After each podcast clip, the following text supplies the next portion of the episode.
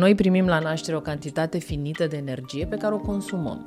Când apare o traumă, când apare un eveniment care ne fericește sau nu ne fericește, când apare stresul, oboseala, deconectarea, noi pierdem din această cantitate. Și așa apare îmbătrânirea ca fenomen. Da? Dar și pentru faptul că suntem deconectați de natură și de această energie care curge prin noi și prin tot ceea ce există.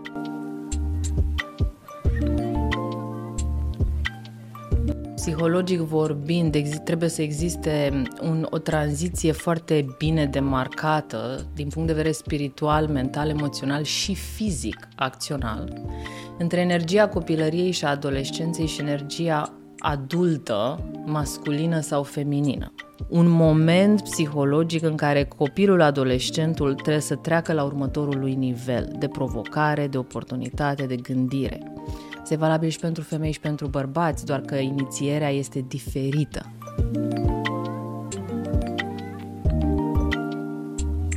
Bărbatul are un rol neglijabil în explorarea de către tine ca femeie a propriei feminități? Nu, el are un rol esențial și important, dar este altul decât de a mă iniția în feminitatea mea matură. El este cel cu care eu împlinesc și co-creez, dar nu el este cel care mă poate face femeie.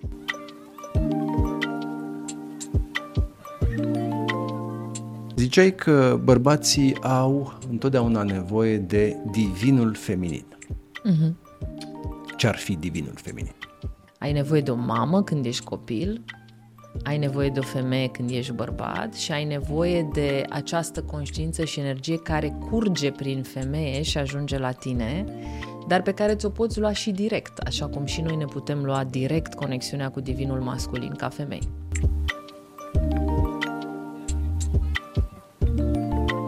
Dragi prieteni, vă salut, pe drept cuvânt încântat de revedere pe drept cuvânt și mai încântat că invitata mea de astăzi este o doamnă absolut fermecătoare. Cu experiență de peste 14 ani în programe de coaching și leadership informațional conform propriei prezentări, s-a concentrat în mod particular asupra practicilor de vindecare cuantică cu aplicație în special în zona de feminitate. A studiat practici de vindecare și ritualuri de inițiere spirituală în comunități tradiționale, specializându-se în ritualuri de trecere atât pentru bărbați cât și pentru femei.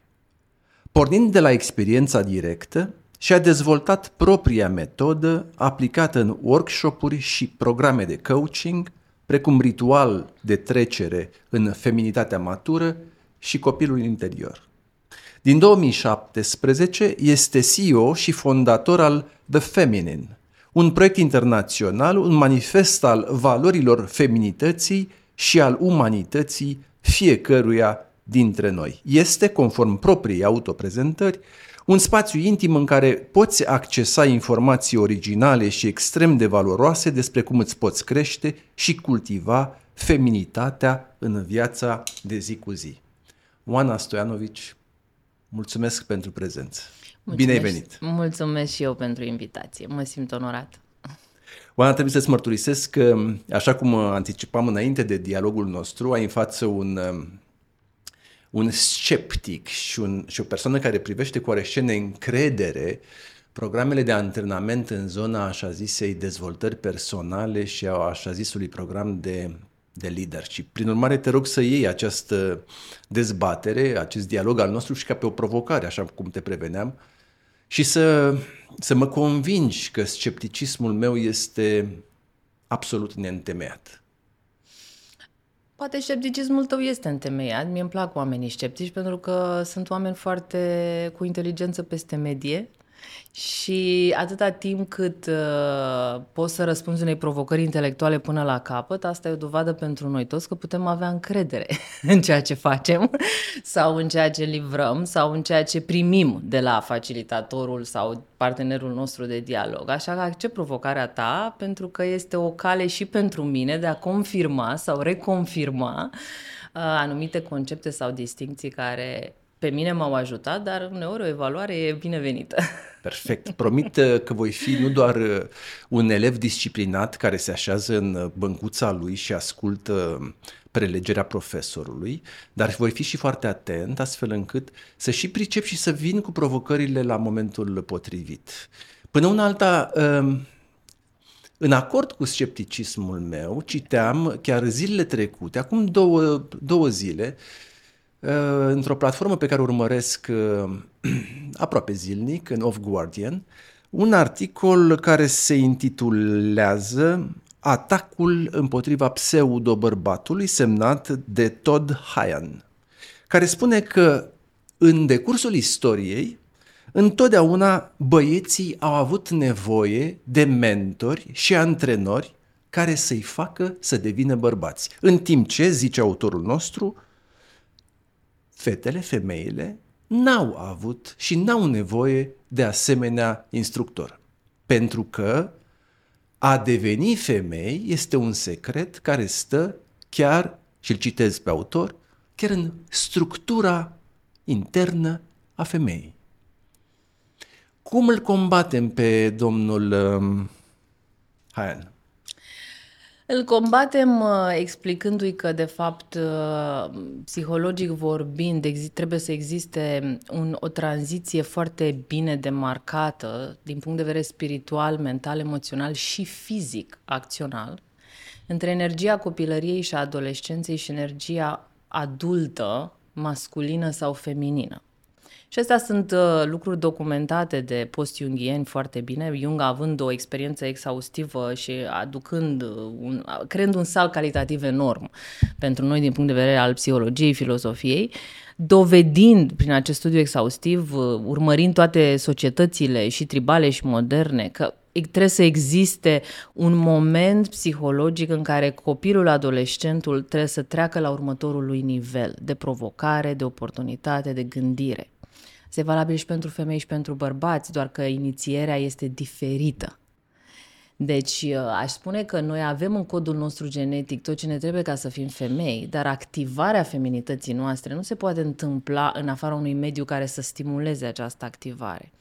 Și se crede uh, se crede că, de fapt, dacă nasc un copil devin mamă, dacă am un soț și un copil devin o femeie împlinită și deci îmi accesez maturitatea mea pe deplin, dar în realitate toți purtăm în noi energiile copilăriei până când nu există un eveniment psihologic suficient de marcant și complex care să permite energiilor adolescente să intre în cutiuța lor, numită trecut, și să-mi permită mie accesarea unei paradigme, a unui context și a unor um, șiruri de concepte și distinții care să-mi permită în aceeași situație să mă uit dintr-o altă perspectivă, de data asta cea adultă.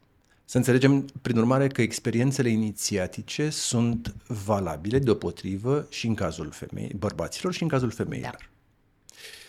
O să revenim asupra acestor uh, experiențe și asupra feminității și masculinității. Până atunci, ca să intrăm uh, uh, mai ușor în subiect, pentru cei care ne urmăresc, cred că ar fi foarte interesant să povestești puțin despre debutul carierei tale. Eu te-am urmărit în numeroase mhm. interviuri și în conferințe și am aflat uh, și uh, ți-am urmărit cu admirație parcursul profesional.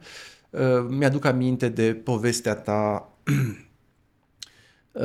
de debutul activității tale, cu um, exercițiile tale în propriație, sufragerie, cu scaunele cumpărate de la Ikea, cu... Uh, e, o, e, e, o, e, un, e un start care ar merita evocat uh, uh, și pentru cei care ne urmăresc totuși. Debutul meu n-a, n-a fost atunci. Debutul meu, atunci a fost al, al doilea debut al meu. Uh, debutul meu a început la 18 ani când, datorită unei prietene foarte bune care era psiholog, am ajuns într-un curs de dezvoltare personală, de care ai fi fost foarte sceptic și care era unicul, singurul uh, la momentul acela, vorbim de 2003, da? Deci sunt, uh, sunt aproape 22 de ani de când practic această meserie, o practic, nu o învăț sau mă duc la cursuri.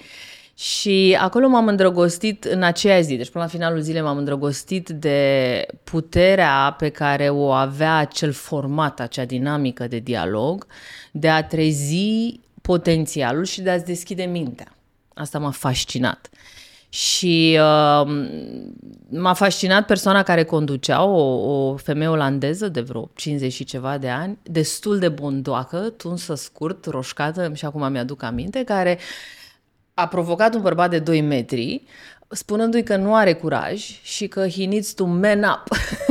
Trebuie să-și asume responsabilitatea pentru uh, dezordinea din viața lui și să se uite cu claritate și ordine la ce are de făcut mi s-a părut fascinant și atunci uh, la finalul acelei zile m-am dus la persoana respectivă și am zis eu asta vreau să fac, eu asta vreau să învăț, de unde încep? Mâine la ora 8 mă prezint unde spui tu și fac orice este nevoie, inclusiv să spăl wc din fundație, ceea ce s-a și întâmplat de multe ori. Pentru că fiind o fundație eram toți voluntari și mm, asta am făcut. A doua zi m-am prezentat la ora 8 dimineața cu caietul și pixul în mână. Iar persoana care conducea fundația și care a adus acele programe de dezvoltare personală în uh, România s-a uitat așa sceptică la mine după ochelari și a spus uh, Ești sigură că vrei să faci asta? Da. Atunci proiectul tău va fi să vorbești despre acest curs și să organizezi un eveniment foarte mare. Și am spus, ok, cu ce încep? Cu telefonul. Ia pixul hârtia și sună oamenii. Și asta am făcut șase luni de zile, fără cu o pasiune nebună uh, și am creat o performanță foarte mare. Atunci cursul acela uh, avea 100 de participanți și eu am reușit să creez 400 de participanți în 4 luni de zile cu pixul și hârtia în mână. Nu mă întreba cum am făcut asta pentru că nu știu să spun. Dar am visat acest fenomen, acest rezultat. Credeam foarte mult în ceea ce putea să ofere acel curs și credeam foarte mult că oamenii trebuie să aibă măcar posibilitatea să se întâlnească cu o informație și apoi să decide dacă le este benefică sau nu. Și așa a început cariera mea, pentru că după acest uh, fenomen uh, am putut să merg mai departe și am fost recrutată de echipa din America și acolo a început adevăratul meu training în această meserie. Vorbind despre debutul activității tale, făceai aluzie la niște virtuți masculine care te-au mhm. ajutat mm-hmm. în acest debut și făceai referire la uh, o anumită raționalitate, un, da. un, un soi de curaj, ziceai tu, tipic masculin și deja intrai într-o într-o analiză foarte fină și a, a distințiilor între uh, între feminitate și masculinitate, între virtuți specifice feminității și specifice masculinității. Care au fost acele calități masculine care te-au, te-au sprijinit pe tine atunci? Mă sprijină și ziua de astăzi, integritatea, să fiu un om de cuvânt, foarte important. Specific masculină? Uh, nu cred că e specific masculină, dar cred că pornește cu masculinitatea, în sensul că să fii parolist, să te ții de cuvânt, să-ți depășești limitele pentru a obține acel, acel obiectiv, acel target, oricât te-ar costa pe tine, asta este ceva masculin.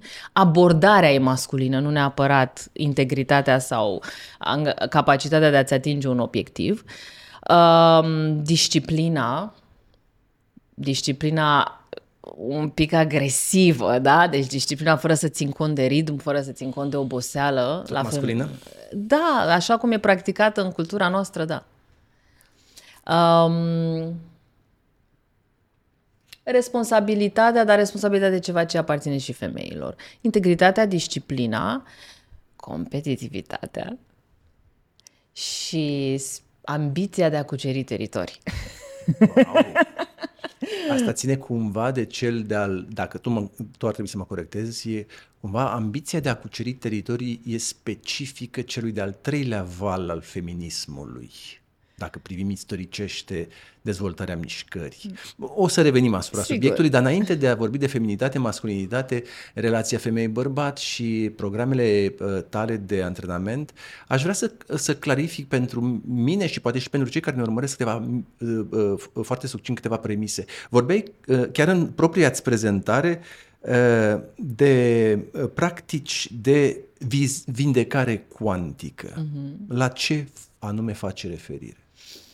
În momentul în care uh, a existat o linie de demarcație în, în fizică, de la Newton la Einstein s-a produs un salt foarte mare. Newton ne spune că există gravitație și se uită la perspectiva fizicii și a naturii doar din perspectiva în jurul gravitației. Einstein spune există mai mult decât gravitație, există energie și informație. Ceea ce noi percepem ca materie este doar o energie la o viteză extraordinar de mică pe care noi nu mai percepem ca mișcare, o percepem ca ceva static.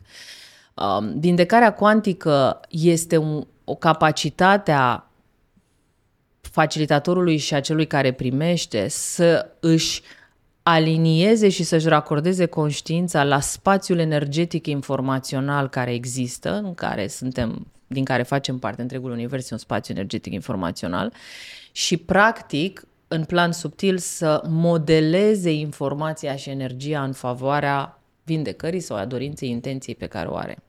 Are legătură cu ceea ce în psihologie s-ar numi un quantum change? Da, Uh, o, o, o a doua, quantum change fiind o, o, o transformare relativ rapidă a subiectului, a pacientului, care trece printr-o experiență uh, de transformare radicală. Rapidă, radicală și completă, pentru că abordează vindecarea în toate planurile ființei noastre, spiritual, mental, emoțional și fizic. Uh, m-ar, m-ar interesa înainte de a intra în pâine să mă lămuresc și asupra unei chestiuni care ține de, de uh, conectarea conștientă la care tu faci aluzie într-o conferință și spui că a fost foarte important pentru tine personal să te conectezi conștient cu energia feminină cu două obiective, conectarea la uh, viață și conectarea cu evoluția. Ce înțelegi tu prin sau cum am putea explica acest concept de conectare conștientă? În primul rând să includem, să considerăm și apoi să testăm. Nu cred, nu cred că trebuie să credem fără să testăm. Fiecare trebuie să testeze în felul lui unic. Să testăm această experiență a energiei și a fluxului de energie care curge prin noi toți, pentru că ceea ce ne ține în viață și ne face vii este energia. Și atunci conectarea conștientă înseamnă, de fapt, capacitatea noastră pe care trebuie să o dezvoltăm de a simți acest flux energetic care curge în noi, prin noi și între noi. Și în momentul în care faci asta, se deschid niște simțuri pe care le avem cu toții, dar sunt înfundate aceste canale senzoriale și poți să percepi, să vezi, să simți, să înțelegi, să primești ca experiență această viață care există în noi toți. Această experiență cuantică, dacă vrei să te uiți într-o perspectivă științifică la același fenomen. Deci, pentru mine, conectarea conștientă este capacitatea, îmi dezvolt capacitatea senzorială, îmi deschid capacitatea senzorială pentru a simți energia vieții care circulă prin tot. Și de a ști, secundă de secundă, că tu ești în contact cu acel flux energetic. Da. Și în momentul în care faci asta, un alt beneficiu pe care îl obții este capacitatea ta de a te racorda la această la această energie care ea pentru tine, în raport cu tine sau în comparație cu tine, este infinită, e mult mai mare nu numai că conectarea conștientă îți aduce o altă percepție asupra vieții, dar îți permite ție ca individ să accesezi și să te racordezi la un flux continuu de energie, lucru care îți crește starea de vitalitate și automat capacitatea de manifestare. Pentru că noi primim la naștere o cantitate finită de energie pe care o consumăm când apare o traumă, când apare un eveniment care ne fericește sau nu ne fericește, când apare stresul, oboseala, deconectarea, noi pierdem din această cantitate. Și așa apare îmbătrânirea ca fenomen. Da? Dar și pentru faptul că suntem deconectați de natură și de această energie care curge prin noi și prin tot ceea ce există. În momentul în care învățăm să ne reconectăm și o facem conștient, ne, înto- ne avem, ne, pur și simplu, nu mai suntem doar o cutie care consumă dintr-o baterie predefinită. Ne încărcăm dintr-un flux de energie continuu și avem mai multă energie. Și ca să înțeleg mai departe, unul din obiectivele acestor cursuri și acestor ședințe de instructaj este uh, de a învăța subiecții sau studenții sau participanții, cum îi numești tu, uh, să aibă abilitatea de a se conecta conștient la acest flux energetic. Da. Uh, aș vrea să vorbim puțin, uh, uh, să, să, repet, să intrăm în subiectul numit feminitate, nu înainte de a, de a trece peste o altă afirmație din aceeași conferință care ți aparține. Și citez. Zici tu. E un fragment. Nu bărbatul descălecat de pe calul alb îți devoalează ție feminitatea din tine, Da. ci tu însăți, ziceai tu, în compania altor femei cu virtuți speciale care te inițiază. Să înțeleg că bărbatul are un rol neglijabil în explorarea de către tine ca femeie a propriei feminități? Nu, el are un rol esențial și important, dar este altul decât de a mi- mă iniția în feminitatea mea matură. Munca de inițiere, revenind, potrivit propriilor tale teorii, unor femei mai înțelepte și mai capabile să te îndrume, să te însoțească în această experiență. Da, hai să ne uităm din cealaltă perspectivă. Inițierea pentru un Cealaltă bărbat perspectivă fiind a masculinității a masculinității. Te face războinic și nu erou o femeie sau lupta și generalul care te învață diferența dintre cele două? Oh, mă poate face războinic și erou și o femeie și generalul. Uneori mă poate face doar femeia, alteori doar generalul. Nu, femeia te motivează să te lupți pentru ea și oh, vei Oh, ce- scoate ce- în acea luptă războinicul din tine. Wow, ce aport fabulos! Da, dar nu te inițiază în arta războiului. De acord. De acord. E același lucru. Bărbatul potențează în noi capacitatea, pro, mă provoacă sau mă inițiază sau trigărește sau po- amplifică în mine prin oportunitatea pe care mi-o oferă, prin iubirea pe care o simt, prin capacitățile care se nasc între mine și el, să scot, la, să am motiv să scot la iveală tot ce este mai bun din mine. Dar să învăț înțelepciunea, răbdarea, capacitatea de a naviga din, între maternitate și feminitate, să știu ce să fac inițiatic cu sexualitatea mea pentru binele meu și al cuplului, nu este ceva ce poate să mă învețe bărbatul. Pentru că el are alt rol și are alt univers și alt limbaj. El este cel cu care eu împlinesc, este cel cu care eu co-creez ceea ce am învățat în inițierea mea.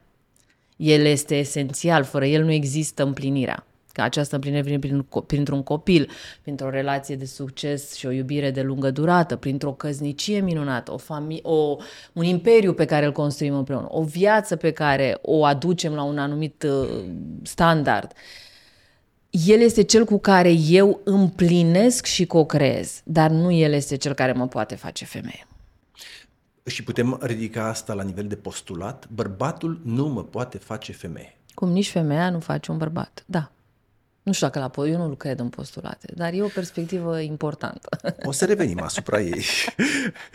Până una alta, uh, Oana, aș vrea să începem cu, cu Mie îmi place, începutul. Incer- îmi place incertitudinea, pentru că în procesul evolutiv, ceea ce astăzi poate să fie 100% adevărat, mâine se poate schimba.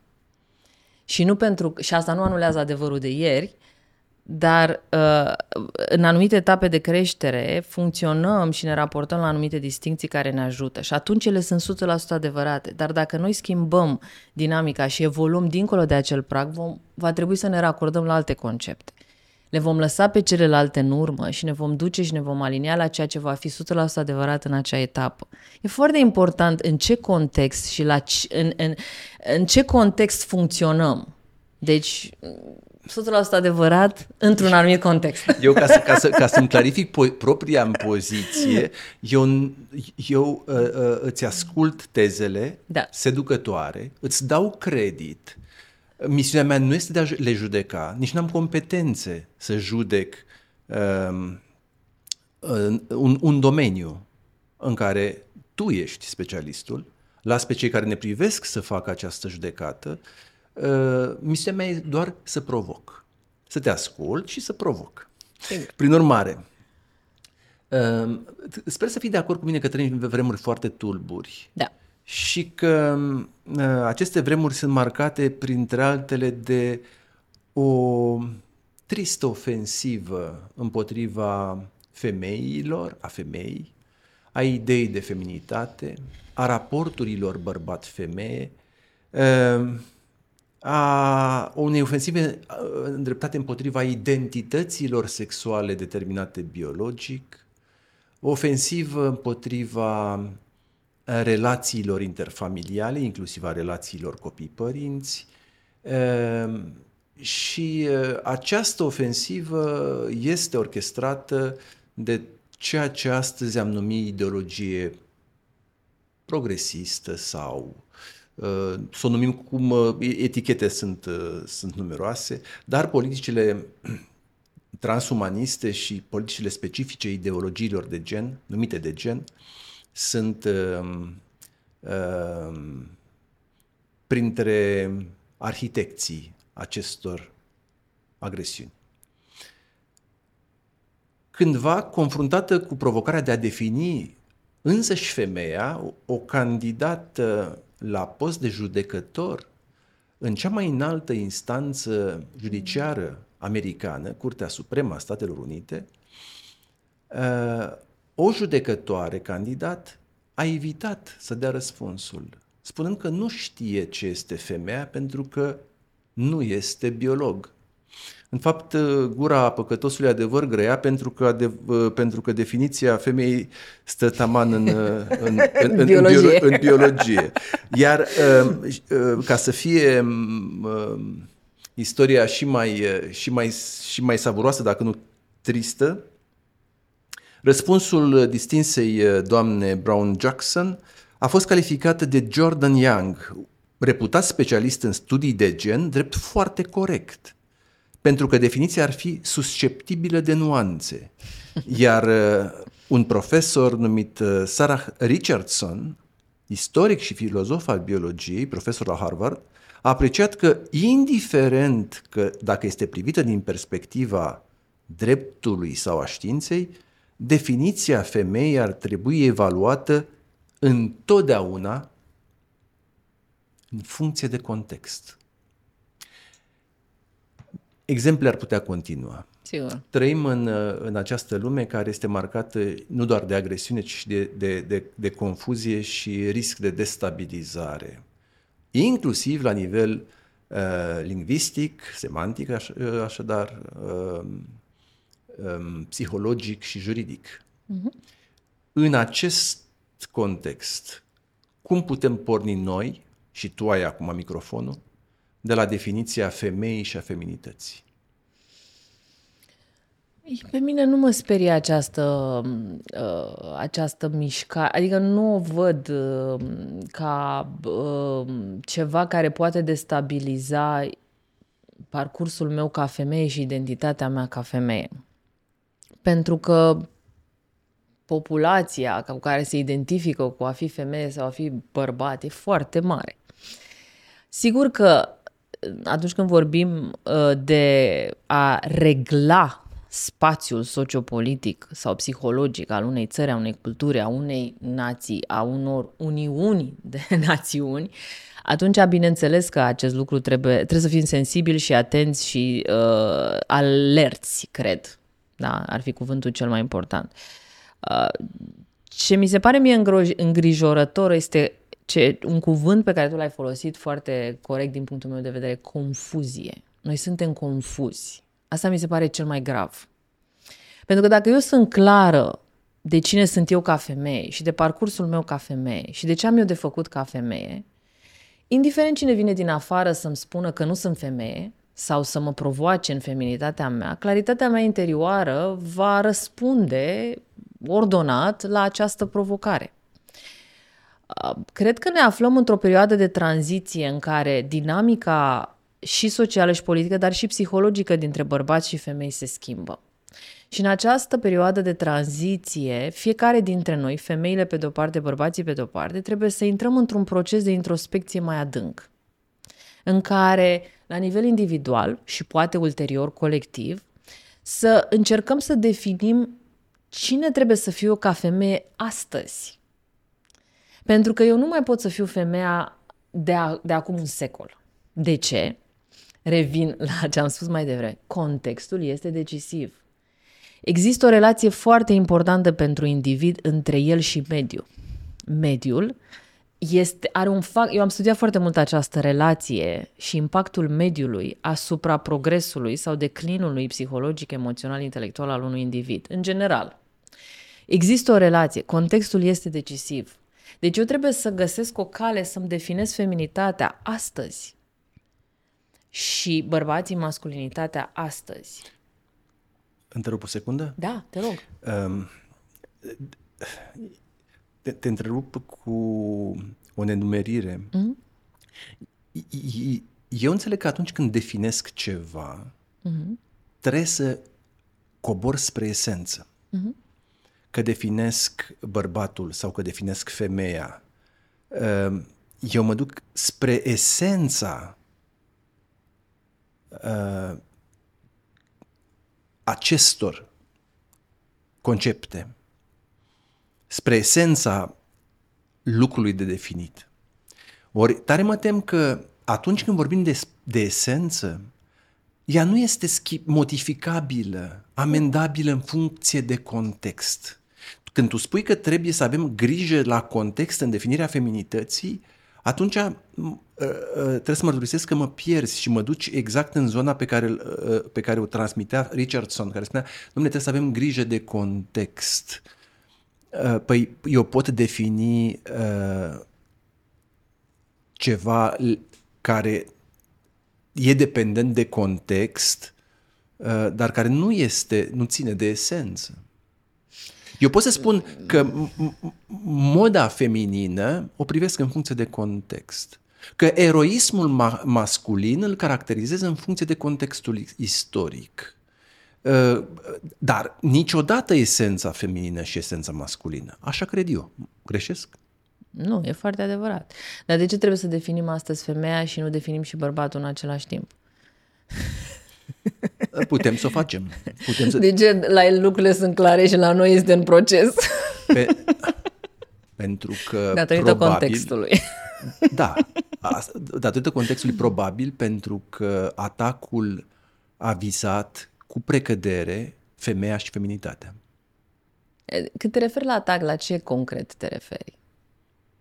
Hai să fim mai, mai specifici și, co- și clari, cred, pentru audiența noastră, că e important, cred că, lucrul ăsta. Um, cred că există o, o ofensivă, ca să o iau cu începutul, uh, ofensivă la adresa identității. Uh-huh. Cine ești tu? Uh-huh. Și tu când te definești tu ca persoană, tu poți să te definești în datele tale biologice și poți să spui eu sunt femeie uh, esențialmente, dacă vorbim din perspectivă strict biologică, eu sunt femeie sau sunt bărbat. Uh-huh. Poți să te definești prin raportare la uh, rasă. Poți să te definești prin raportare la naționalitate. Poți să te definești prin raportare la uh, uh, profesie sau pasiuni. Și mai departe, definiția poate curge în tot felul de direcții. Și tu poți să definești ca uh, bărbat uh, uh, uh, de culoare uh, din Zambia care uh, uh, practică sportul. Nu știu, asta e definiția luată ca... Ei bine, la agresiunea la care asistăm și ca să nu lungesc eu acum foarte tare intervenția, vizează în general identitatea, atât cea feminină cât și cea masculină, da. atât cea rasială cât și cea sexuală, atât cea națională cât și cea, uh, uh, uh, știu eu, uh, uh, etnică. Și acum, aceste atacuri la adresa identității, în cazul nostru, îmbracă forme specifice care în cazul femeii încep cu inocularea confuziei că nu știm să definim femeia, mm-hmm. că femeia poate să însemne și persoana care se simte ori se pretinde femeie, nu știm exact ceea ce ce bărbatul. În, în cazul bărbatului, probabil că ai dreptate. Acolo se cam știe ce e bărbatul, dar asistăm la atacuri, inclusiv la adresa bărbatului. Nu de puține ori se vorbește despre masculinitate toxică. Masculinitatea astăzi este definită ca fiind toxică pentru că este asociată uh, în mod eronat, după părerea mea, unei funcționare agresiuni a bărbatului sau unui comportament violent sau unui comportament misogin sau unui comportament deviant, de unde și concluzia că tot ce înseamnă masculinitate este toxică. Uh, și consecința, uh, consecința cred, uh, foarte tristă pe care o remarcăm astăzi, în rândul populației masculine este uh, de a estompa orice porniri care țin de esența uh, esența masculinității, caracterizată prin ceea ce defineai tu adineauri. Forță, curaj, uh, uh, tendință de dominație, uh, putere, uh, control, ocrotire și mai departe. Mm-hmm. Există un medicament pentru toate astea și se numește un ritual de trecere. Pentru că ceea ce observăm noi este, de fapt, din punct de vedere psihologic, o stare psihologică imatură, care nu poate să definească și să pună ordine corect în, în, pe straturi în toate formele din care, în care noi existăm ca ființă. Pentru că bărbatul nu poate să fie minamente toxic. Asta este o afirmație care nu are logică. nu e nimic 100%. Da? Și atunci, bărbatul sau ceea ce noi numim astăzi masculinitate toxică este de fapt o etichetă pe care noi o alocăm unui anumit procent de comportamente pe care le manifestă un anumit procent de bărbați. Asta nu-i face pe toți bărbații toxici, nici pe departe. Da, există, există această, acest segment de femei care se simt femei sau vor să se simtă femei, dar la fel există și segmentul care se simt bărbați și vor să se simtă bărbați. Nu este doar legat de femeie acest, această experiență, este și și. Uh, E foarte important, cred că, să, să nu ne grăbim să punem etichete 100%, cate, adică 100% categorice, definitive. Aici mi se pare mie că trebuie să aducem mai multă specificitate și claritate. Un exemplu foarte clar a fost acest uh, proces al lui Johnny Depp uh, față de fosta lui soție care l-a acuzat de misoginie și masculinitate toxică, iar el a avut curajul în fața Me Too Movement, da, să treacă printr-un proces foarte public și foarte personal și a câștigat dovedind în fapt că el nu a fost toxic și nici nu a fost uh, abuziv față de soția lui. Mie asta mi s-a părut un război, din punctul meu de vedere psihologic vorbind, mi s-a părut un act de războinic care a pus ordine în ceea ce părea să fie o mișcare. O mișcare nu este 100%, e doar un trend, e doar o mișcare. Da? Care, această mișcare părea dintr-o dată că ne înghite pe totul și transformă pe toți bărbații în misogini, agresivi, violatori. Ceea ce nu este adevărat. Da, mișcarea MeToo a avut un, printre păcatele ei uh, uh, fundamentale, în plan juridic a fost uh, răsturnarea sarcinii probei așa cum spunem noi în jargonul nostru de juriști. Mm-hmm. În mod normal, cine acuză trebuie să și dovedească. Uh-huh. Ori mișcarea MeToo a dus prin presiunile exercitate împotriva, sau în special în presă, dar și împotriva, împotriva regulilor procedurale existente la vremea respectivă, la o răsturnare a sarcinii probei. Cel acuzat avea misiunea de a proba inocența, nevinovăția lui, ceea ce este practic imposibil. imposibil. Am uh, n-am urmărit prea curios uh, uh, procesul de care pomenești tu, pentru că mi s-a părut uh, uh, că a fost o, o, o, o farsă cap-coadă și cred, e o părere personală, cred că, cum o cheamă Lambert sau cum o cheamă pe soția lui? Pe soție n-am reținut-o. Uh, îmi scapă numele. Da, Amber Lam- Heard am, sau am, ceva Amber. de... Da. Uh, cred că i-a pierdut pentru faptul că și-a jucat prost rolul Țin minte că a fost foarte cabotină și foarte uh, prost plasată în uh, scena esențială în care el trebuia să, să, să aducă niște, niște probe și niște acuzații directe lui Johnny Depp și cred că acolo s-a jucat. Dar, repet, uh, este o, o, o părere personală neîntemeiată și s-ar putea să mă înșel. Acum, re, revenind, uh, Oana, tu când uh, vorbeai de... Revenim puțin la, la, la ce înseamnă feminitate și la uh, arhetipurile feminității, uh, n-aș ataca subiectul până nu clarific un punct de la care am plecat.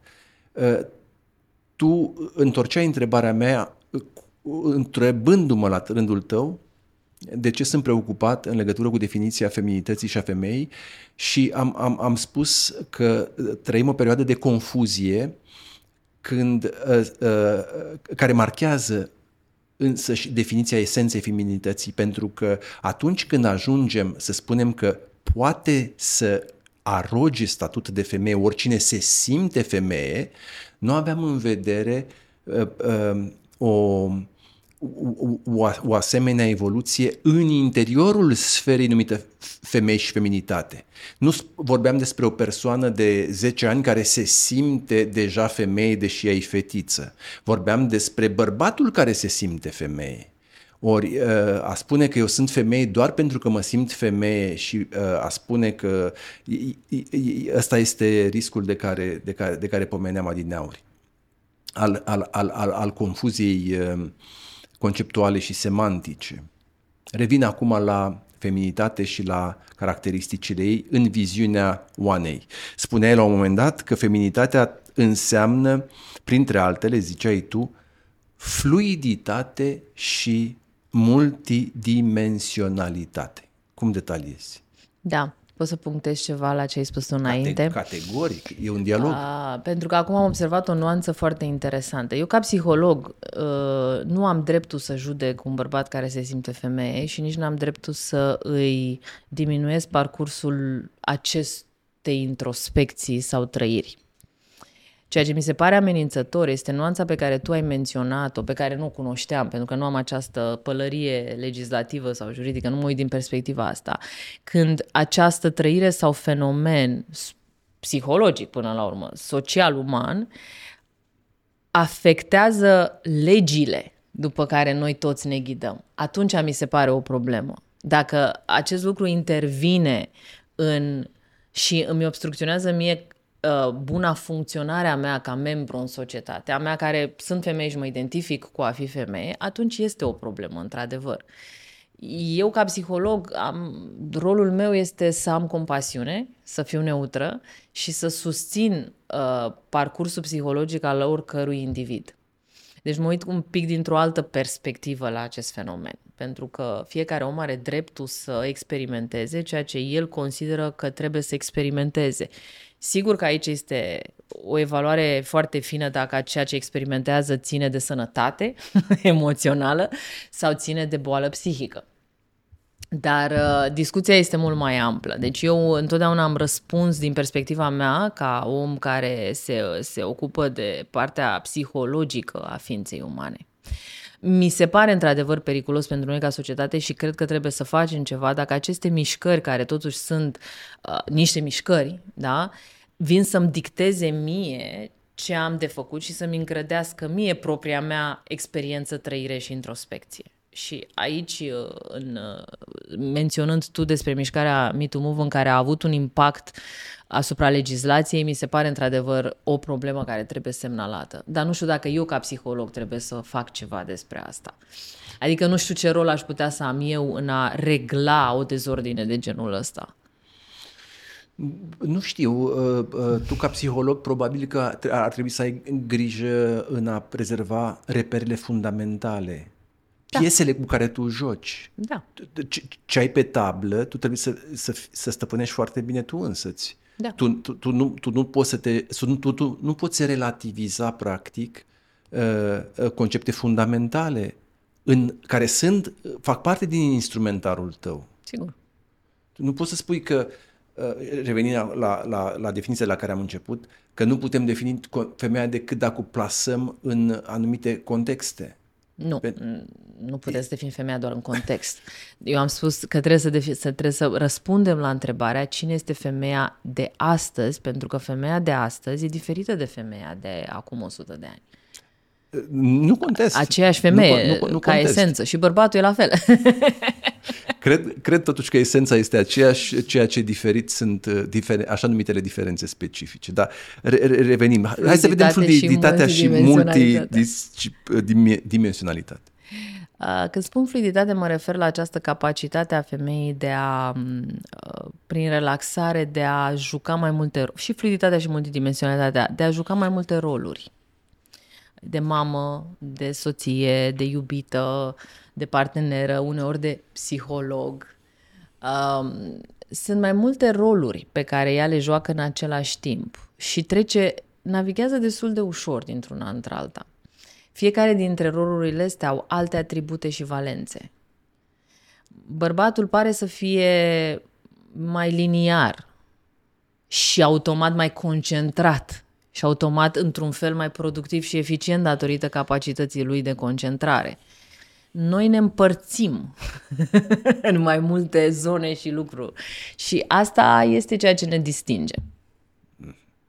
O bună ocazie să uh, las microfonul pentru, mai ales pentru cei care ne urmăresc, tu, tu ai o, o deseori foarte bogate pledoarii uh, despre cele patru arhetipuri ale feminității. Și vorbești despre fetiță, despre adolescentă, despre femeia sălbatică și despre arhetipul numit mamă. Ai putea, ai putea detalia, în special pentru, pentru prietenii care ne urmăresc și ne critică acum că uh, am intrat în dezbateri prea furtunoase? Sunt, uh, sunt două arhetipuri, unul al copilăriei și unul al adolescenței și sunt patru arhetipuri mature. Aceste arhetipuri mature sunt definite de către Jung, nu sunt definite de către mine, și reprezintă esența psihologică, fundația. Fundația. Fundația că vorbim despre fundație și trebuie să ne întoarcem la fundație. Și de fapt ele sunt corespondente a patru etape foarte importante în viața noastră de adult. Fetița reprezintă copilăria, adolescenta reprezintă adolescența și de obicei acolo, după, la vârful adolescenței, are loc un ritual de trecere care mă pregătește pe mine pentru viață, într-un fel foarte specific pe mine ca femeie și într-un fel foarte specific pe tine ca bărbat. Pentru că rolurile fundamentale care construiesc esența bărbatului și a femeii sunt, uh, sunt diferite.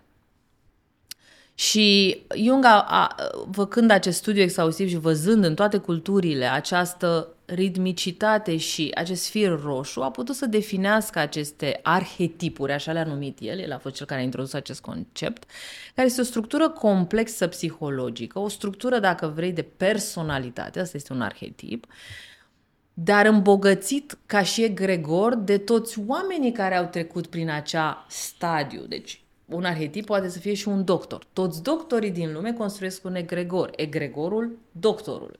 Doctor oftalmolog, doctor chirurg, da? Și tot așa. Și noi, ca bărbați și ca femei, avem aceste egregoare în care intrăm din punct de vedere psihologic și biologic, de fapt, și genetic, da?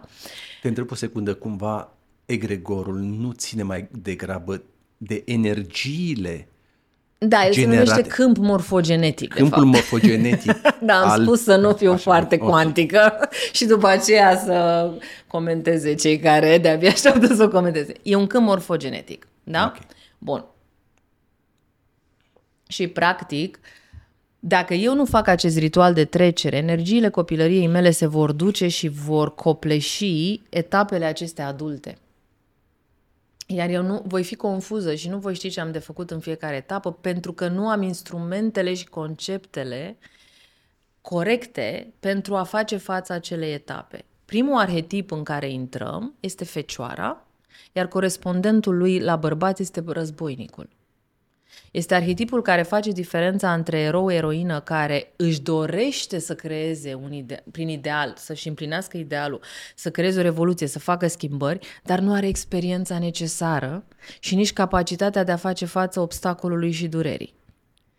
În momentul în care trece de acest prag din toate punctele de vedere și face față durerii și obstacolului și înțelege cât de greu este să schimbi un lucru, cât de complexă este situația, că uneori faci bine, dar faci rău și că lucrurile încep să intre într-o nuanță de gri, da?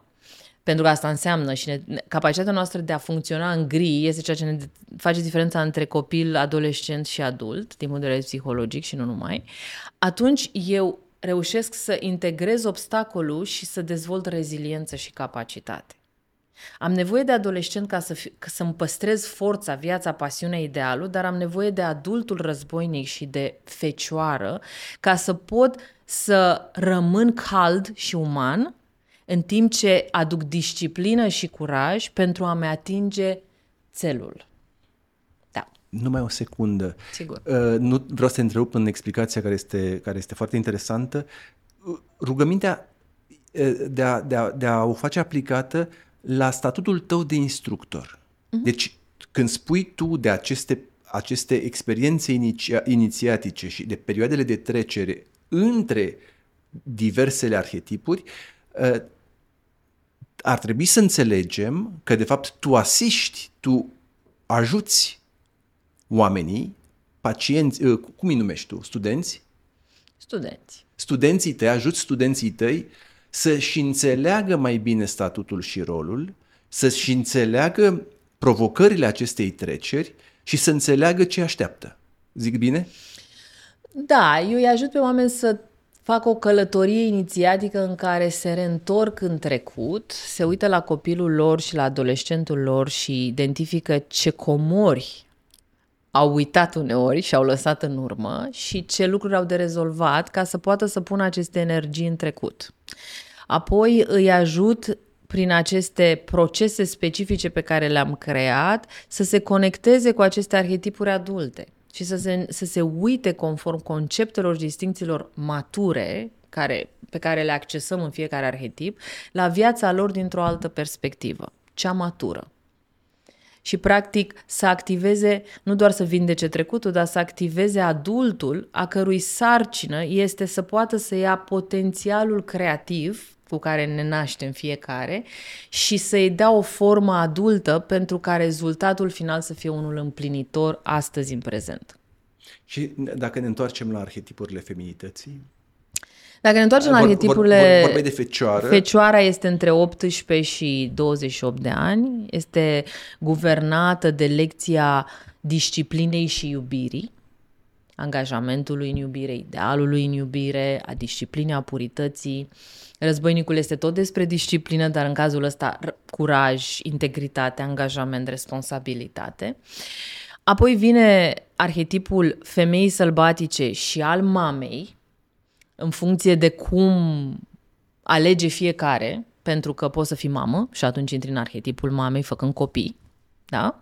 Sau poți să alegi să amâni a face copii din punct de vedere biologic și probabil că te întâlnești cu femeia sălbatică, cu explorarea creativității, a părții artistice din tine și a sexualității. Femeia sălbatică nu are atât de multă legătură cu sexul sau doar cu sexul. Este mult mai profund acest arhetip. Uh, iar corespondentul femeii sălbatice este iubitul, da? iubitul ca și rol, ca și bă, rol psihologic, dacă vrei, și ca corespondentul mamei este tatăl. Da? Și în funcție de etapa în care ne aflăm, 28-32 de ani, 36 de ani, se activează sexualitatea noastră biologic. Da? Avem un puseu din toate punctele de vedere, și ca bărbați și ca femei. Uh, în această etapă putem sau nu să facem un copil biologic și asta trezește în noi cu arhetipul mamei în mod automat. Iar odată cu menopauza, intrăm în noi, ca femei, intrăm în femeia înțeleaptă, în arhetipul femei înțelepte, iar bărbații, cam în jurul acelei vârste, în ceea ce Jung numește magician, bărbatul înțelept.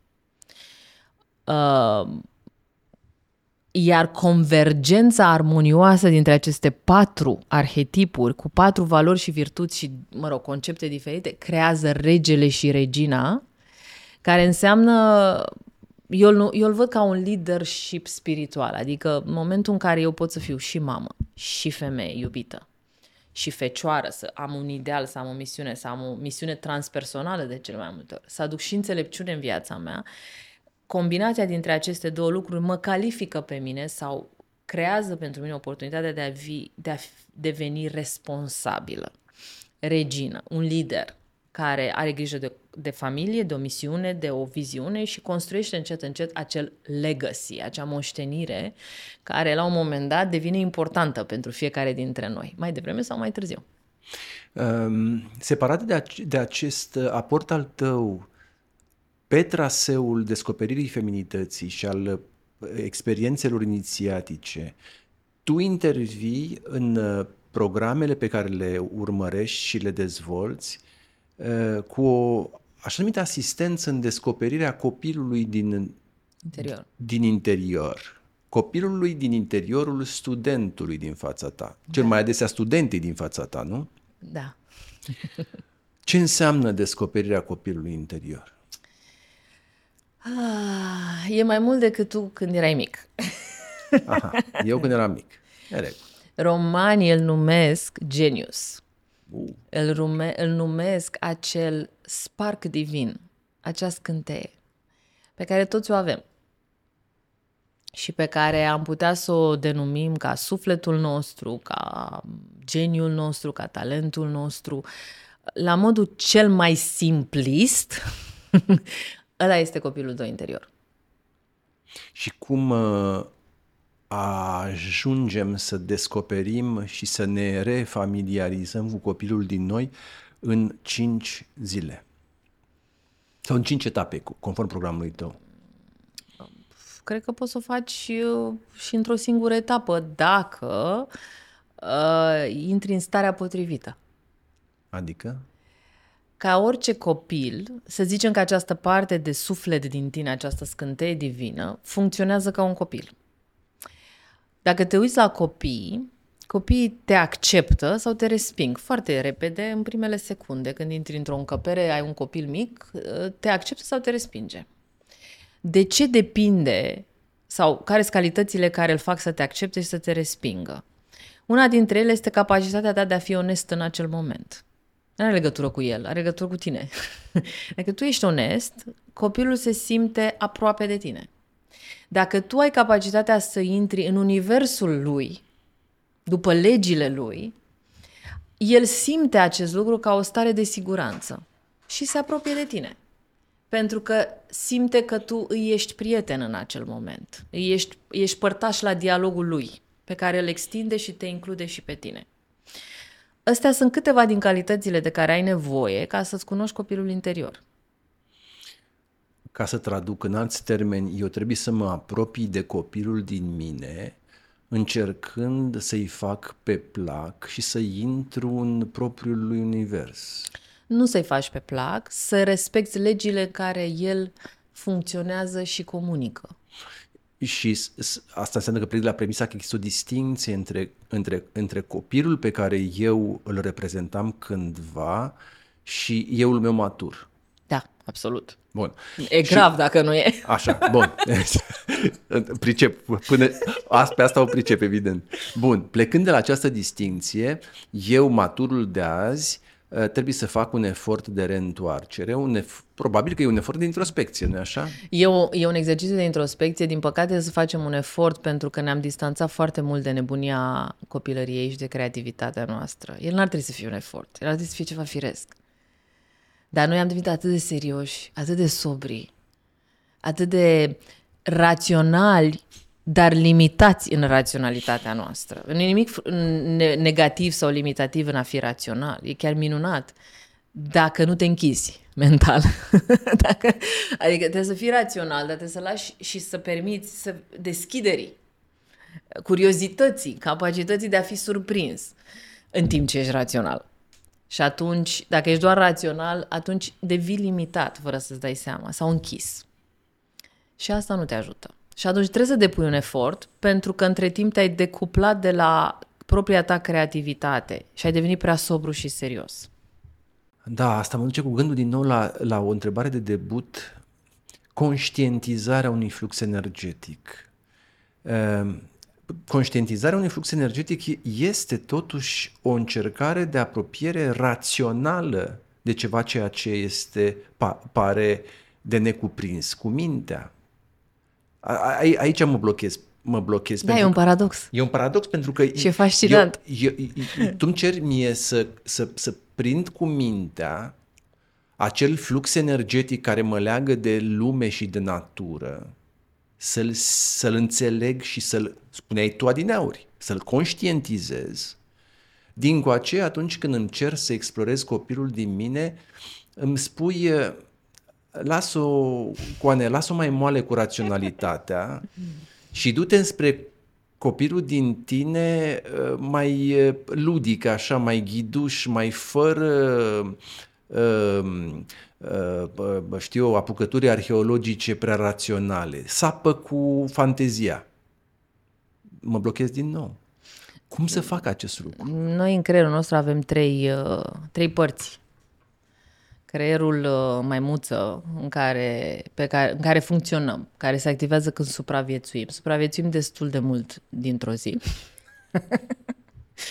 Apoi, dacă avem un pic noroc și un pic de inspirație, mergem la școală și învățăm. Și aceia dintre noi care învățăm și ne place să învățăm, fie că asta înseamnă artă sau o călătorie artistică, deci mai mult emisfera dreaptă sau o parte mai aplicată, mai pragmatică, mai rațională, mai logică, emisfera stângă, dezvoltăm uh, partea centrală a creierului. Da? Și datorită procesului de învățare, a capacității de a învăța, a faptului că ne place să citim foarte mult, dezvoltăm această parte centrală a creierului și suntem raționali și intelectuali și deștepți. Când, te, când spui partea centrală, la ce te referi? La partea centrală a creierului. da? Bun. E, mai există o parte, partea frontală a creierului, care ne permite nouă să putem să accesăm acest spațiu cuantic. Te referi la glanda pineală? Glanda pineală și pituitară se activează într-un anumit mo- mo- moment prin meditație sau rugăciune. Mă refer la partea frontală, frontală a creierului, care se trezește și se activează prin rugăciune sau meditație. Și care a fost documentată științific la Harvard, s-au pus uh, electroni pe creierul unui călugăr, s-a pus electron budist, s-a pus electron pe creierul uh, unui meditator și a spus faceți ce știți voi acolo care, pe care noi nu credem. Rugați-vă și meditați. Și s-a dovedit că în momentul în care prin rugăciune ei experimentau acest extaz divin, această capacitate de a vedea cuantic, dacă vrei, în afara rațiunii, ceea ce se activa în creier era partea aceasta frontală. Deci partea frontală este ceva care ține de mintea noastră, ține de inteligența noastră și ne permite atunci când este trezită și antrenată să putem să vedem dincolo de ceea ce vedem când doar ne ducem la școală și citim foarte mult. Prin urmare, să, înțeleg, să înțeleg că acest efort de introspecție uh-huh. este ajutat sau se face pe baza unei uh, incursiuni facilitată de meditație sau de rugăciune. Da. Și tu ajuți oamenii, studenții tăi, să se roage sau să mediteze? Eu îi ajut să mediteze. Rugăciunea e atât de simplă. Ok. Și ce înseamnă, nu e ca ce înseamnă, ce înseamnă, medita- ce înseamnă meditația? Meditația este capacitatea de a-ți antrena mintea gândul tău din prezent să fie ca un scafandru care observă gândurile care vin și pleacă ca valurile unei mări și coboară mai adânc pentru că acceptă aceste valuri care vin și pleacă în alte straturi ale minții pe care tu nu le poți controla conștient sau rațional. E ca în Inception? Da. Aha. Da. Okay. E ca în Inception. Un film absolut Bun. senzațional. Mai departe. Da. Dacă nu te pierzi și ai un titirez bun. Bun. Să zicem că nu mă pierd. Merg da. mai departe. Și sunt mai multe feluri de meditație care îți, îți, îți, îți permit să începi să experimentezi această stare non-lineară, non-rațională. Deci, practic, meditația este capacitatea de a lăsa gândurile să treacă și a intra în straturi mai profunde ale minții, pe care oamenii de știință din nou le-au documentat și le-au așezat pe frecvențe. Beta este starea conștientă rațională, cea în care funcționăm acum. Alfa este o stare de trezvie, așa se numește, ca starea de relaxare între somn și realitate. Apoi este delta, gamma, teta. De fapt, e delta, teta, gamma. Bun. Um presupunând că noi facem acest exercițiu și mergem în căutarea copilului din noi, mm. care va fi bucuria regăsirii lui? În ce va consta acea bucurie? Și în ce ne va ajuta pe noi ca studenții tăi să evoluăm?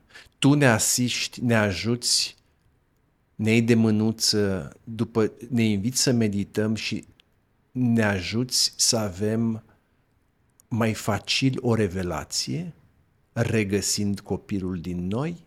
Dacă îl regăsim, ce ne folosește această regăsire și cum putem noi să valorificăm o asemenea regăsire?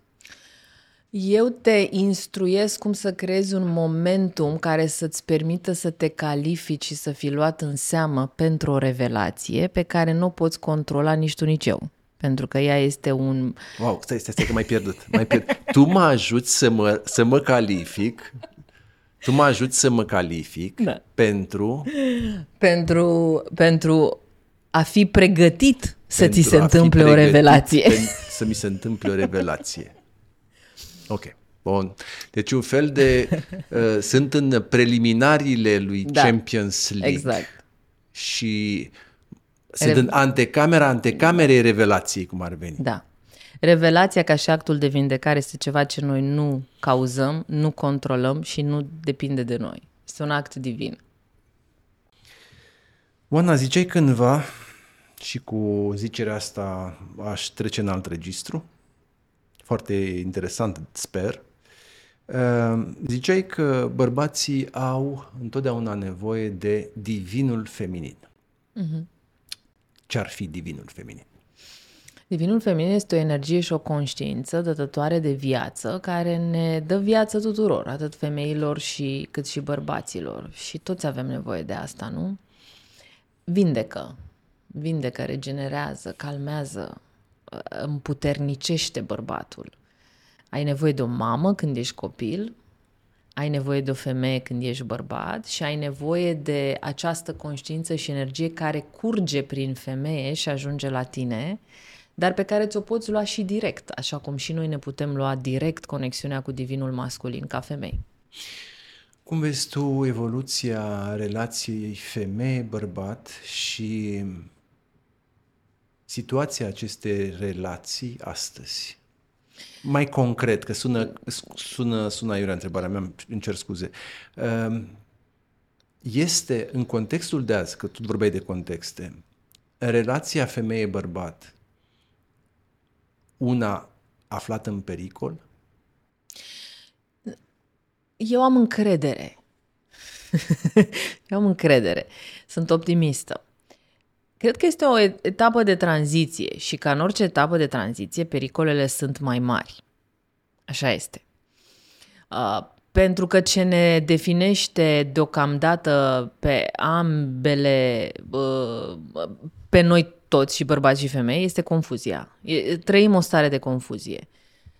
Noi cred că femeile avem mai multă libertate din toate punctele de vedere, dar asta nu înseamnă că și știm ce să facem cu ea dintr-un loc feminin, pentru că nu putem să simplificăm și să spunem emanciparea mea ca femeie se reduce doar la a câștiga la fel de mulți bani ca bărbatul, sigur, îmi doresc să câștig dacă îi merit la fel de mulți bani sau poate chiar mai mult.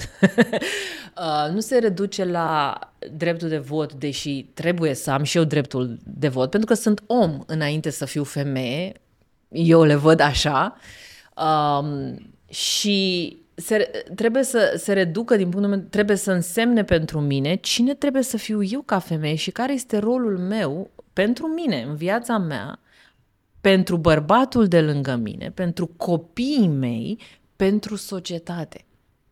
Ce am eu de împlinit? Folosind virtuțile mele feminine, împlinind un potențialul pentru care am venit. Am venit totuși într-un corp de femeie, am un yang în mine, am un masculin în mine, sunt completă și autonomă, așa cum și bărbatul ca, ca e om, da, e complet și autonom, dar preponderent am venit să trăiesc această experiență de femeie, în corp de femeie.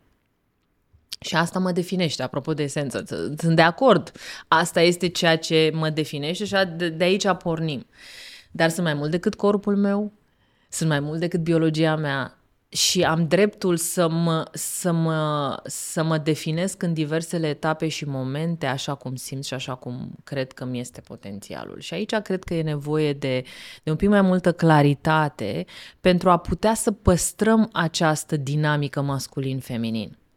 Pentru că dacă eu în parcursul meu ca femeie rămân o adolescentă confuză, asta nu te ajută pe tine ca bărbat. Cel mai probabil n-ai să te simți atras de o adolescentă confuză în profunzime. Dar, în schimb, dacă eu sunt femeie și tu rămâi un adolescent confuz, nici pentru mine nu e atrăgător, nu?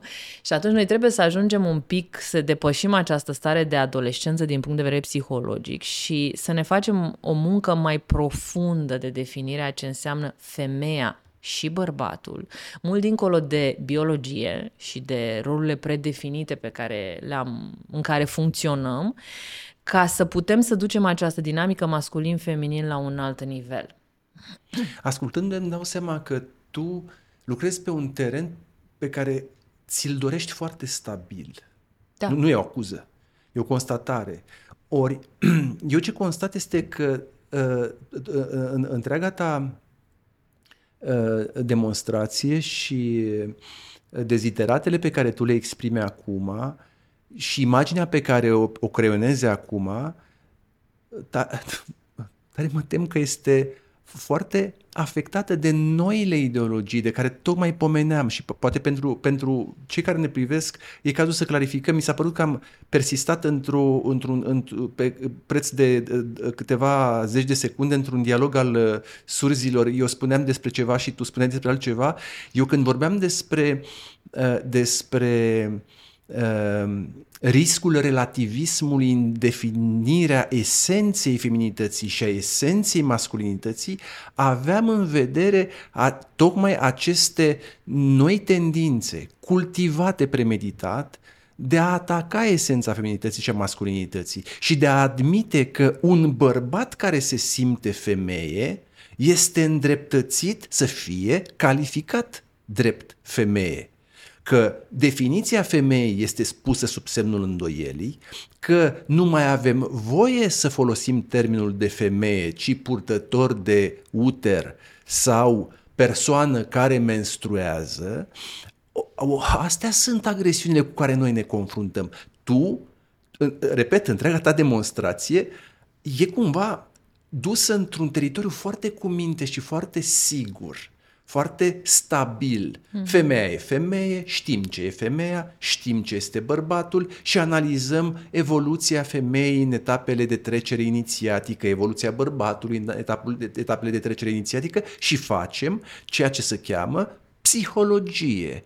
Aplicăm metode psihologice acceptate ca fiind științifice, nu neapărat, nu neapărat științifice. Discutabil. Nu sunt științifice, sunt discu- alternative. Discutabil Uh, și, uh, pre, dar premisele sunt certe, sunt clare. Ori, în această lume a post-postmodernismului, valul de, de, de confuzie care este generat și cultivat, repet, cu premeditare, ține de atacuri la adresa esenței feminității și masculinității. Și de aici uh, toate, toate aceste, toate aceste um, degringolade și, și um, apucături um, care nouă astăzi ni se par uh, inacceptabile.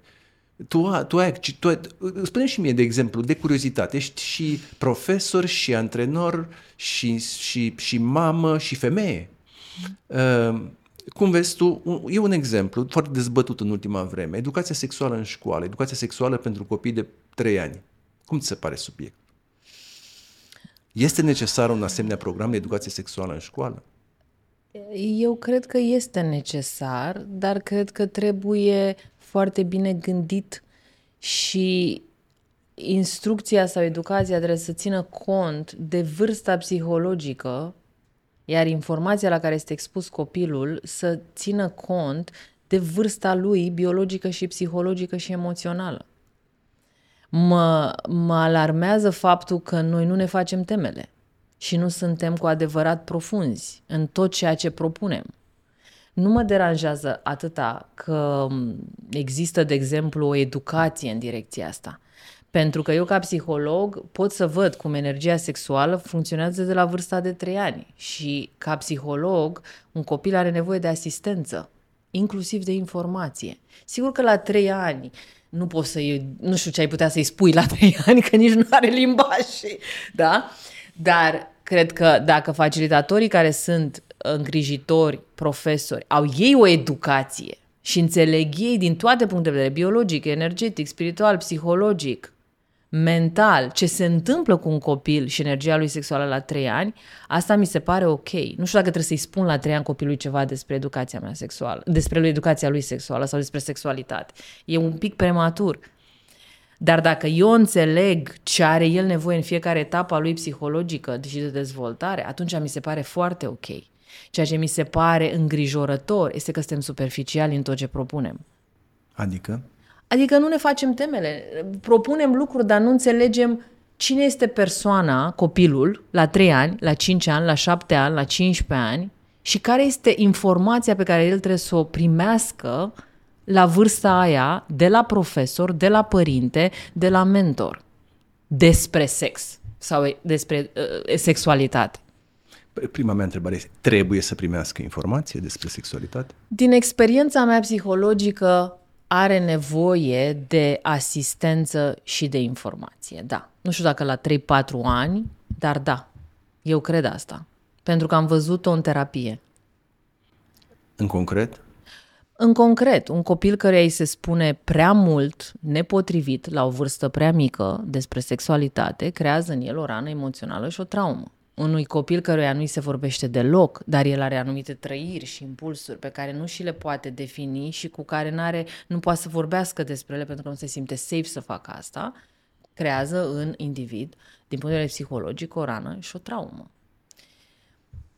Te, te referi la impulsuri sexuale la trei ani? Energia sexuală este energia vieții. O avem tot timpul. Da, culmea este că între 3 și 6 ani există un, un debut al energiei noastre sexuale. Sigur că ea nu se manifestă ca sex. Asta știu foarte da, bine. se dar... manifestă ca spirit de joacă, ca multă energie. Bun. Dar și... nu cred că neapărat profesorul e cel care trebuie să facă ceva despre asta. Poate el trebuie să fie informat și să înțeleagă această experiență a copilului la trei ani. Nu cred că trebuie să se ducă la grădiniță să-i spună copilului la trei ani există sex. Deci, până la urmă, va trebu- ar trebui sau nu să discutăm cu copilul de 3-6 ani despre sex? Uh, despre sex la 6 ani nu și nici la 3 ani. Despre sexualitate și energia vieții, da. Pentru că o, o experimentează. Eu, ca psiholog, consider că da. Pentru că la 3-6 ani copilul deja își pune problema de ce tati așa și de ce mami așa, din punct de vedere biologic. De ce tati arată așa și corpul tati arată așa și de ce corpul mami arată așa. Sigur că este inocent, da. sigur că este o joacă, dar el are o întrebare foarte pertinentă. Dar are alte sute de mii de întrebări pertinente. Așa este. Dar și tu, ca părinte, știi că copilul la trei ani, deceurile lui sunt infinite și ar fi bine să-i răspunzi la toate, pentru că este felul în care el e curios și înțelege viața. Depinde și cum îi răspunzi. Așa este, suntem de acord. Asta eu am pot, și eu. eu. Eu pot să-i spun de ce mama e diferit de tata sau invers, utilizând un limbaj adecvat Așa, și a, o pedagogie adecvată sunt de acord cu tine. curiozității lui. Suntem pe aceeași lungime de undă. Pentru că dacă este să avansăm, tulburările societății actuale sunt mult mai vaste, din păcate. Și, bun, te, te întreb, tu ești de acord cu noua tendință de a respecta preferința copilului pentru a-și schimba sexul întrucât s-ar fi născut într-un corp nepotrivit? Eu nu cred că trebuie să reglăm asta pentru copii. Eu, ca psiholog, rolul meu este să facilitez un spațiu de siguranță pentru acel copil și pentru părinte. Asta este rolul meu. Eu nu pot să adopt alt rol pentru că trăind în această uh, viață, în acest rol, da, de facilitator emoțional, mă uit din această perspectivă la fenomen nu sunt uh, o persoană care vine să ordoneze acest lucru. Mi se pare, în schimb, îngrijorător și problematic faptul că îi se impune unui copil ceva. Asta mi se pare o problemă. întrebarea și curiozitatea mea erau legate de opțiunea copilului însuși. Uh, mie mi se pare că există niște riscuri legate de deschiderea unor porți. Așa este. Uh, tu zici, eu ca facilitator am un rol, termenul nu ți aparține, îl folosesc eu, pasiv. Eu constat că un copil are niște frământări. Prin urmare, eu trebuie să, ca psiholog, zici tu, să facilitez as, progresul copilului, pașii pe care el îi face într-o direcție a cunoașterii, a unor răspunsuri. Bun, în principiu sună acceptabil, dar din nou întrebarea este cum, cât și în ce dozaj. Da, dar asta nu rezolvă problema pe care tu o pui la, o, o, o ridici la fileu. Eu nu sunt părinte, deci nu sunt tutorul responsabil acelui copil, nu pot să iau nicio decizie în locul lui. Problema pe care tu o pui vine mai mult din perspectiva celor care pot regla din punct de vedere social, politic acest fenomen și a părintelui. Bun, tu ești uh, facilitator într-o școală. Joe, rolul meu este să ușurez frământarea copilului și să facilitez o comunicare onestă între copil și părinte pentru ca părintele să fie poate, și asta poate să fie micul meu rol, mult mai bine informat în a lua decizii ca părinte față de copilul pe care îl are în grijă, pentru că el este tutorul legal până la 18 ani al acestui copil. Eu nu pot să influențez. Rolul meu nu este să influențez, absolut deloc. Eu nu sunt pasivă. Sunt foarte activă, dar într-o nișă foarte clară a relației de, de claritate emoțională pe care o experimentează cineva în procesul de introspe- introspecție. Nu pot să iau decizii pentru un copil care nu mi-aparține. Dacă mă întreb ca mamă, este altă discuție. nu, nu, nu. Te întreb în calitatea ta de facilitator, cum te-ai Se pare că alți, alți oameni lipsesc din acest peisaj, care au forța și puterea să, să să aducă ceva la masa asta. Oana, Oana foarte onest, foarte direct. Uh-huh. Scepticul și, și, și mefientul din mine vine și putem pe, pe masă o, o, o, o, o, o problemă și o frământare care e foarte autentică. Da. Te asigur. Eu cred că suferim de un exces.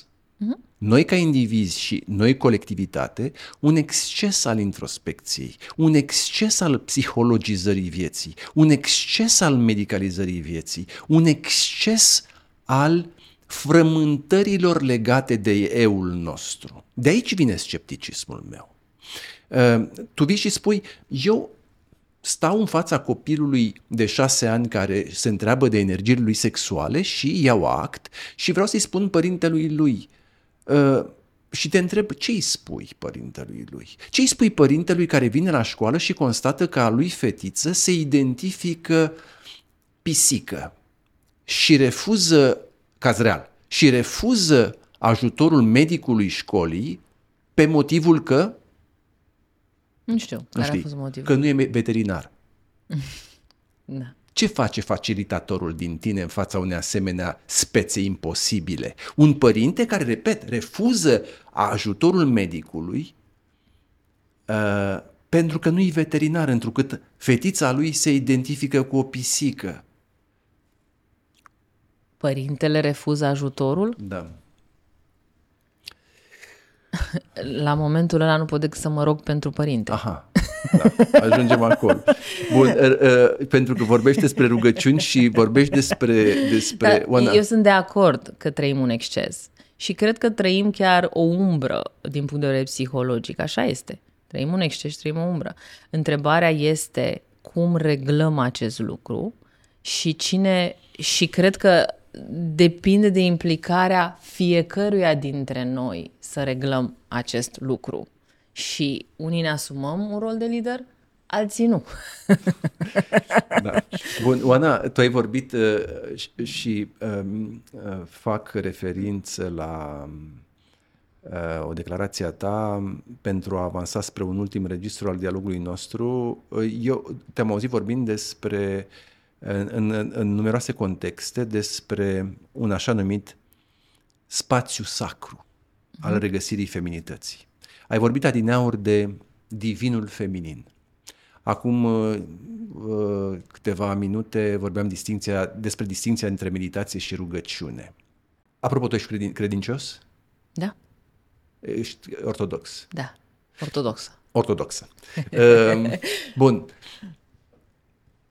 Dar sunt, Ca și, să o, re- ca să re- dar da, sunt și o scuze. persoană deschisă spiritual, pentru că mie mi-a plăcut să mă inițiez în mai multe liniaje spirituale și să mă întorc la firul roșu, Wow, la esența wow. care curge prin mai multe... Pentru că îmi place să citesc. wow. Și nu-mi Deja- place să, ră, să rămân într-o, într-o dogmă. Îmi place să ies din dogmă și Wow. să caut trăirea. Și mi-am dorit foarte mult să mă educ și în alte liniaje spirituale și să pot să, să văd esența din, din actul religios și eu numesc esen, trăirea uh, spiritualitate. Vorbim- Deci n-aș fi o persoană, n-aș spune că sunt o persoană religioasă. Da, te-ai declarat creștin ortodoxă și vreau să te întreb întâi de toate, uh, ai vorbit și de lini- liniaje spirituale și de faptul că tu ți-ai dezvoltat un, un business spiritual, sună un pic cam oximoronic, nu crezi? Business spiritual? Da, mă rog, uh, spune-mi, ce- uh, reveni la definiția spațiului sacru. Ce ar însemna spațiul sacru ca spațiu al regăsirii feminității? Spațiul sacru este un concept șamanic care vorbește despre această capacitate a noastră de a, prin rugăciune sau meditație, de a ne conecta cu această dimensiune non-lineară a existenței. Și este sacru pentru că este în afara minții, în afara judecății, uh, aducând iubirea ca și uh, element esențial pentru creația acestui spațiu sacru. Este un fenomen care se trezește, se naște atunci când prin rugăciune individuală sau colectivă ne conectăm cu această componentă, această conștiință divină din noi și automat din univers. Prin rugăciune sau meditație? Da, Rugăciune sau meditație? amândouă. Depinde cât de talentat ești. Păi, stai secundă, că sunt un pic confuz. Când spun rugăciune, eu fac apel la divinitate. Când Da. spun meditație, uh, leg acest proces psihic de efortul eului de a naviga printre energiile de care pomeneai. Da, dar navighează printre energii non-lineare și se întâlnește atât cu componenta lui divină, cât și cu divinitatea din univers. Șamanul nu se roagă, incantează. El creează un spațiu sacru. Preotul se roagă și el creează un spațiu sacru. Într-o, f- într-un spațiu de meditație. Și persoanele pot, un facilitator sau un om spiritual poate să mediteze în individual sau într-un grup și, și el creează un spațiu sacru. Sunt forme diferite de a crea un spațiu sacru. E o abordare, Toate foarte, trei pertinente. e o abordare foarte sincretică asta. Cu, și, eh, punem la oaltă și șamanul, punem la oaltă și preotul și punem la oaltă și individul care preia și de la șaman și preia și de la preot uh, și, de fapt, noi unde ne plasăm? Nu-i punem la oaltă, îi, ne, îi înțelegem pe fiecare în liniajul lor spiritual. Da, da, tu când uh, tre- tre- trebuie să mă lămurești unde te plasezi tu însăți în acest lineaj spiritual, pentru că tu zici, eu sunt creștin ortodoxă, dar accept că accept beneficiul energiei șamanului care vine ca ajutor spiritual, zici tu, într-o propria mea devenire.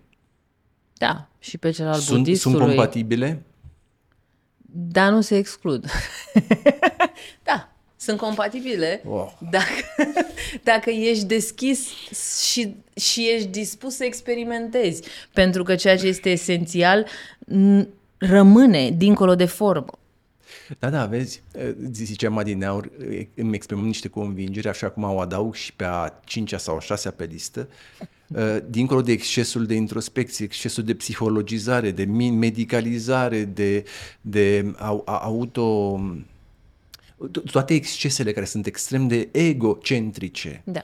Uh, vine și acest exces al des, deschiderii. Faptul că eu părăsesc cu lejeritate dogma creștin-ortodoxă și mă duc înspre uh, înspre învățăturile de, nu le denumesc, de cutare sau cutare orientare și spun că toate, toate pot coexista. Chiar crezi că pot coexista? Da. Da. Uh, pentru că ceea ce este esențial în creștin-ortodoxism este Isus care ne spune să ne iubim aproapele și să aducem iubire și acceptare a tot ceea ce este în noi și în jurul nostru. Da, numai că, Oana, tu știi ce... Uh, și eu mă, am mă... spus și am, am concluzionat că eu nu sunt o persoană religioasă, sunt doar creștin-ortodoxă.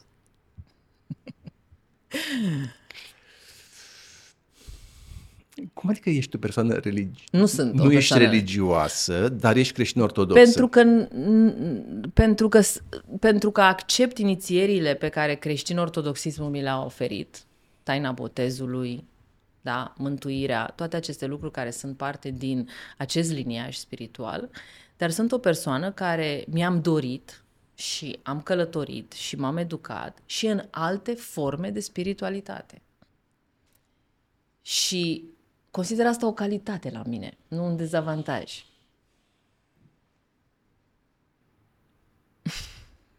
și nu încerc să conving pe nimeni de nimic. mă cam blochezi. De Dar ce? Pe, pentru că... Te rog. Vrei să mă și explic? Da. da? da a, așa pe, ar fi frumos. Pe, pentru că tu, tu, tu l-ai evocat pe Iisus Mântuitorul care vine și spune iubește-ți aproapele. Um, în foarte multe din prelegerile tale și cursurile tale, uh, accentul cade pe iubirea sinelui. Uh, tu spui uh, femeilor studente, dai, spui tu la un moment dat trei sfaturi. Acordați-vă timp, bucurați-vă de voi și nu mai știu al treilea, toate sfaturile centrate pe eul lor și pe propria uh, iubirea de sine și te întreb în contextul ăsta, iubirea de sine nu este cumva mult mai apropiată de ceea ce se cheamă mândrie decât de smerenie? Nu cumva este antonimul smereniei pe care o propovăduie și o promovează și o, uh, uh, o susține învățătura și dogma creștin-ortodoxă? Mm, iubirea de sine nu exclude iubirea de celălalt. Ele Dar punerea... pot coexista. Și e o diferență între milă, empatie și compasiune și ele pot coexista. Smerenia ține nu de empatia sau de iubirea față de celălalt, ci de capacitatea de a te racorda la o conștiință divină deasupra ta, de la care poți primi, prin rugăciune sau alte forme, lumină, energie, conștiință faptul că eu, din punct de vedere psihologic, aleg să întăresc eul meu sau ego-ul meu din punct de vedere psihologic, nu mă face în mod automat arogant. Este un raport de sănătate și de echilibru pe care eu trebuie să-l am între eul meu și capacitatea mea prin smerenie, da, de a mă racorda la eul mare. Una nu exclude pe cealaltă. Iar eu n-am spus niciodată și n-am fost niciodată propovăduitoarea egoismului, nici pe departe. Dar în momentul în care noi vedem în practică că femeile se îmbolnăvesc în, în, urmând acest martirism total nepotrivit și disfuncțional, care nu le duce nici la mântuire, nici la smerenie și nu le face nici mai spirituale, dar nici tu, pe departe. Dar de unde știi tu? le văd, vorbesc cu ele, fac asta de 12 ani cu mii de femei. Am trecut eu pe acolo. Smerenia și evoluția spirituală nu ține de uh, capacitatea mea de a mă jertfi.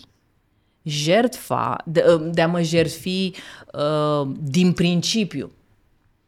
Faptul că eu îmi, îmi înțeleg limitele emoționale sau fizice și am o raportare sănătoasă față de mine ca individ, ca femeie, psihologic, emoțional și fizic nu îmi limitează în niciun fel progresul spiritual. Smerenia și evoluția mea spirituală țin de anumite legi pe, și capacități și virtuți pe care eu trebuie să le practic într-un raport între mine și divinitate, într-o formă religioasă sau alta, ok? Și capacitatea mea de a avea grijă de mine uh, ține de respectul meu de sine ca individ. E ca și când tu ai venit și mi-ai spune, dacă tu alegi să faci sport de trei ori pe săptămână și singura opțiune ca să pui hrană pe masă, ca să te ocupi de soț și de copil, este să-l rogi pe soțul tău să ducă copilul de trei ori pe săptămână la școală și în timpul ăsta tu să alergi, pentru că tu vii și pui această limită sănătoasă și cer soțului tău să ducă de trei ori copilul pe săptămână la școală, tu ești mai puțin zmerită și mult mai arogantă și narcisistă și egoistă și ca atare nu o să evoluezi spiritual și nu o să poți să accesezi conștiința divină. Nu.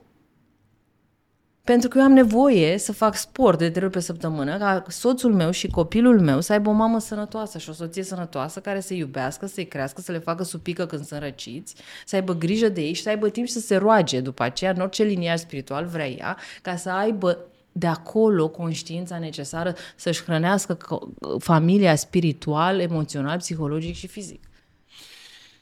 Da. Femeia este multidimensională.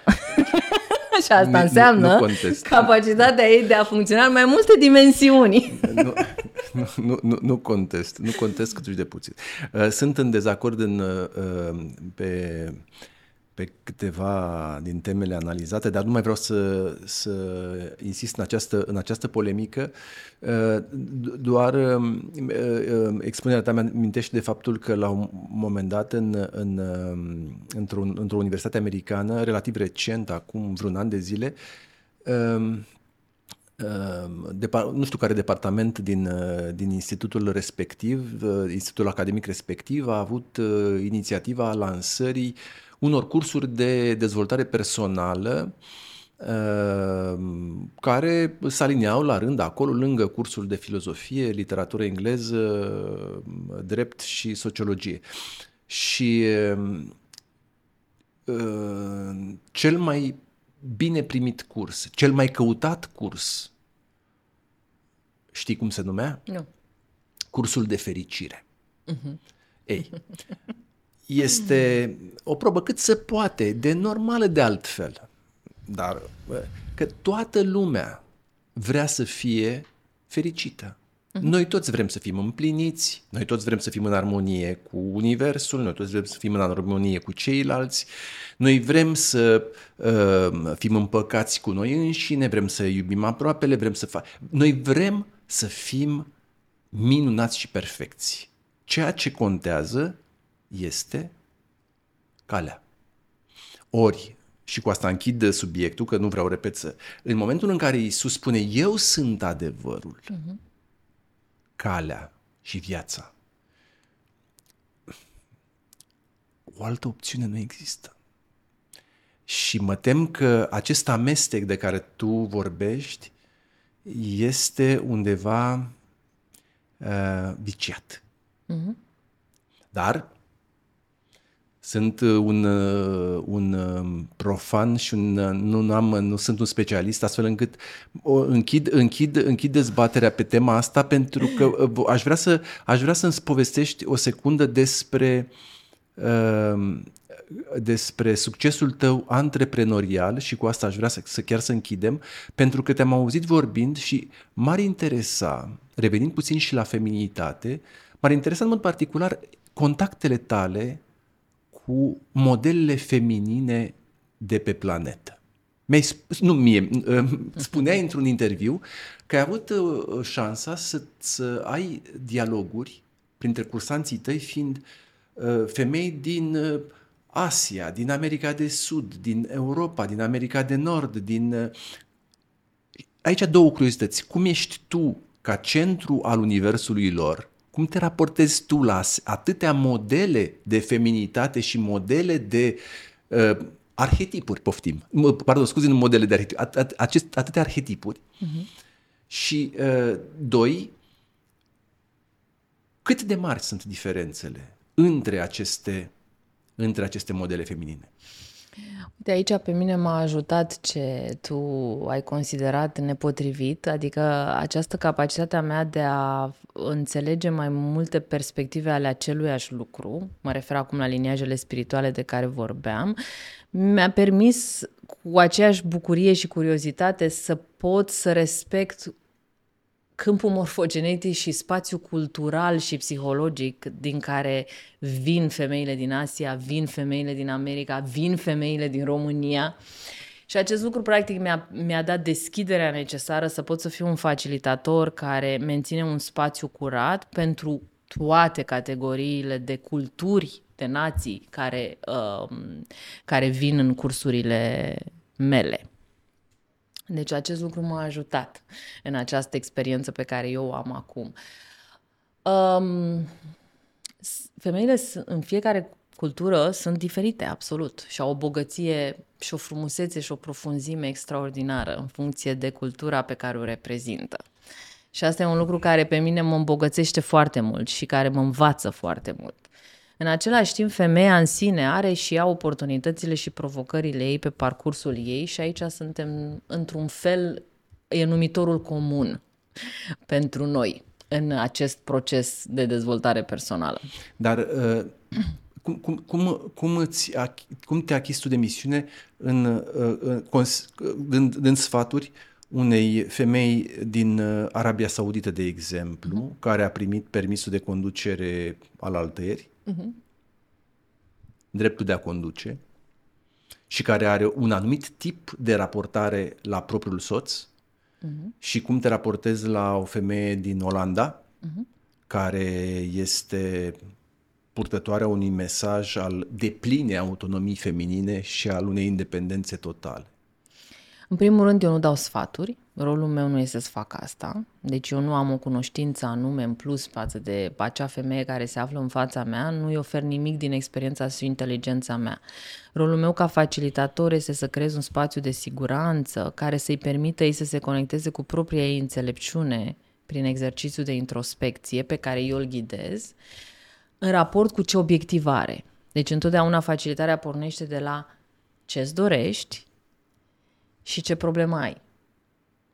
Și care este calea cea mai înțeleaptă și benefică ție să-ți rezolvi problema și să împlinești ce-ți dorești. Iar eu sunt alături de tine în acest dialog ca să ajungi să-ți identifici tu această cale din interiorul tău și să poți să o urmezi știind foarte clar că asta este ceea ce vrei să faci în acel moment pentru a-ți atinge obiectivul. Ziceai într-un alt context că obiectivul tău este să-ți eh, dezvolți Uh, brandul în, uh, în New York? Mm-hmm. Mai e de actualitate? Sigur. Și ce, ce va... Statele ce, Unite ale Americii. În SUA. Da. Ce va însemna în visul tău frumos? Cum s-ar transpune acest obiectiv? Când uh, deschizi șampania, să celebrezi atingerea obiectivului. Să spui, astăzi visul meu a devenit realitate? Uh...